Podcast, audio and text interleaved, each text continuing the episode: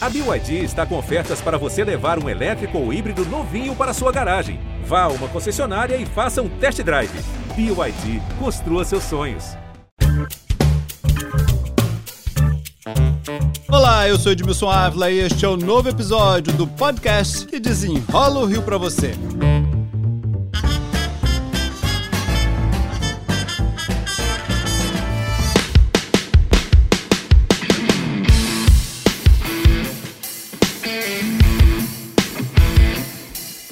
A cena é clássica, né, gente? Bem comum. No restaurante, para conseguir almoçar, muitos pais, mães, deixam as crianças com um celular, tablet, assistindo um desenho, um videozinho. Mas qual a idade certa para começar a usar esses equipamentos? Quanto tempo uma criança pode ficar exposta às telas de smartphones?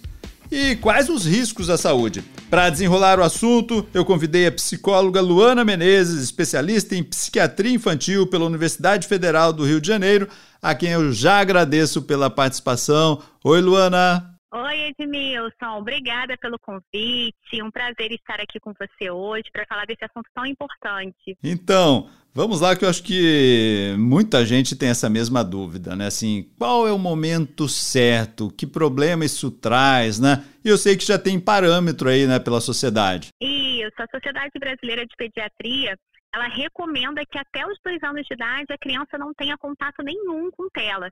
Quando você começou a falar aí, eu já me identifiquei, porque eu sou uma mãe de um menino de um ano e oito meses, então eu passo por esse desafio também. Todos nós temos esse desafio hoje em dia, porque a gente trabalha com, né, muitos, muitos de nós trabalhamos com o celular, trabalhamos com, com o computador. A criança, ela tende a imitar os pais. Eles tendem a brincar com o que a gente utiliza no dia a dia, não é isso?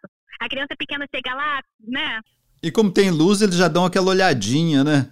Isso, então eles acabam olhando, porque você vai responder, por exemplo, um cliente, uma pessoa pela, pela internet, pelo celular. Então, como que a criança não vai olhar? Ou então você começa, você recebe um vídeo, um vídeo engraçado. E quantos de nós também não filmamos as nossas crianças? O meu filho mesmo, ele quer se ver o tempo todo, né? E daí, quando ele vê o, o próprio vídeo dele, ele quer ver mais.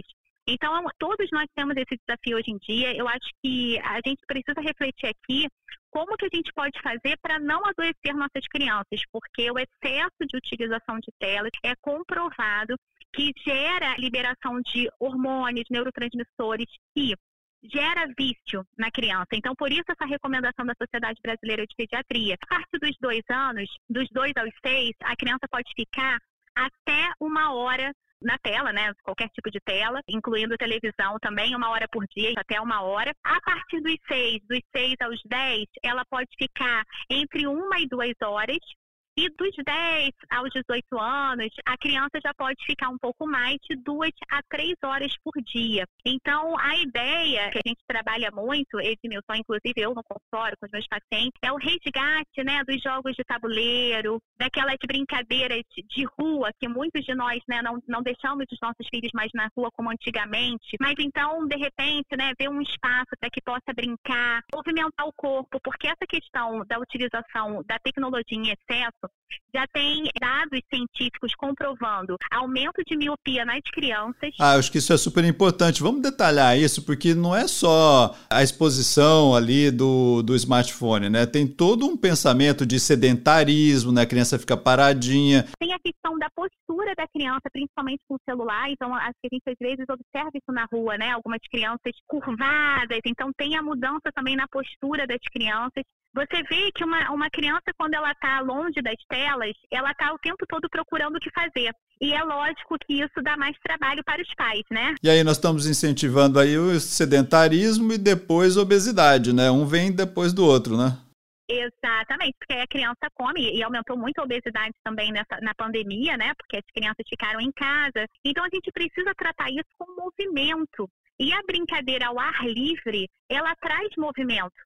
A ideia de brincar ao ar livre seja na, no prédio, em frente à casa, na rua ou até algum lugar de natureza, um bosque, a gente estimula a criatividade da criança. A criança mexer com terra, com areia, tudo isso é muito bom. Eu posso imaginar também, é lógico, que em muitas comunidades não há espaços praças, nem espaços com natureza, com bosques, né? Posso imaginar essa dificuldade também. Mas há de se criar, mesmo em casa, essas brincadeiras, né, entre pais e filhos, né?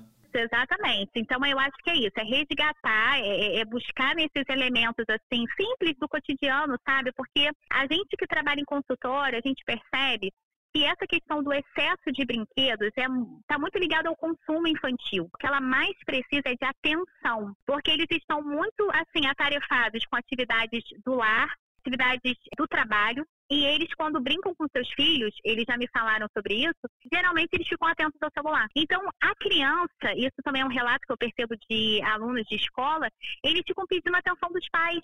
Fala, pai, mãe, olha para mim. E a criança também vai reproduzir isso, né? Vai querer olhar para o celular também, né? Exatamente. Então, a criança... Se esse celular é tão poderoso que atrai tanto a atenção dos pais, por que que a criança não vai achar que o celular é interessante?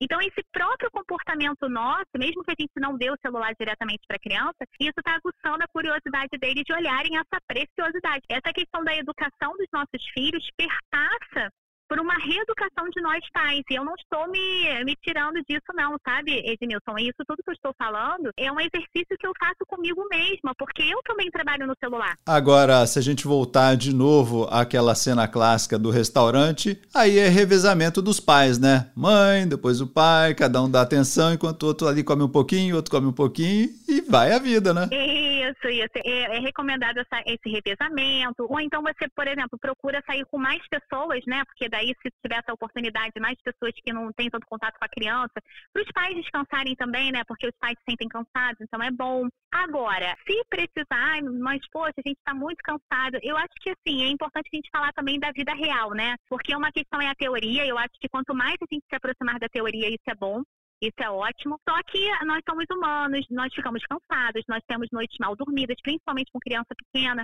Então eu acho o seguinte, Edmilson, isso é uma coisa até que eu pratico, assim, eu deixo para o último caso, sabe? Então, assim, numa situação que a gente está cansado, a gente quer ter um momento de tranquilidade, realmente a televisão ela vai oferecer isso, esse momento de calma para os pais, né? Agora, Luana, para a gente concluir aqui esse bate-papo, o que que os pais devem ficar atentos no momento de, olha, algo está diferente na minha, no meu filho, algo por conta dessa exposição toda, como é que ele nota que algo, olha, acho que foi demais, ou meu filho está muito isolado, minha filha está muito quieta, ou não tem mais interação, onde é que dá aquele clique, né, que, olha, preciso ficar atento e preciso buscar a ajuda de alguém? É, a minha experiência diz que muito menos criança, né, e nem adolescente tem maturidade emocional para lidar com a internet. E daí, muitas vezes, pode ir uma foto, pode ter uma troca ali, que vai marcar a vida desse jovem para a vida toda. E daí, alguns pais me perguntam, Luana, mas mudou alguma coisa da, da nossa época para a época de agora? Por que que está acontecendo? Na verdade, não mudou nada. A inocência, a, a, a busca de validação do outro, a vontade de se conectar com pessoas, isso sempre existiu. A diferença é que o jovem, antigamente, não tinha internet para expor, entende? Não tinha a internet, mas a, a vontade dele de fazer coisas escondidas ou então confiar em pessoas, isso acontecia como acontece hoje em dia também.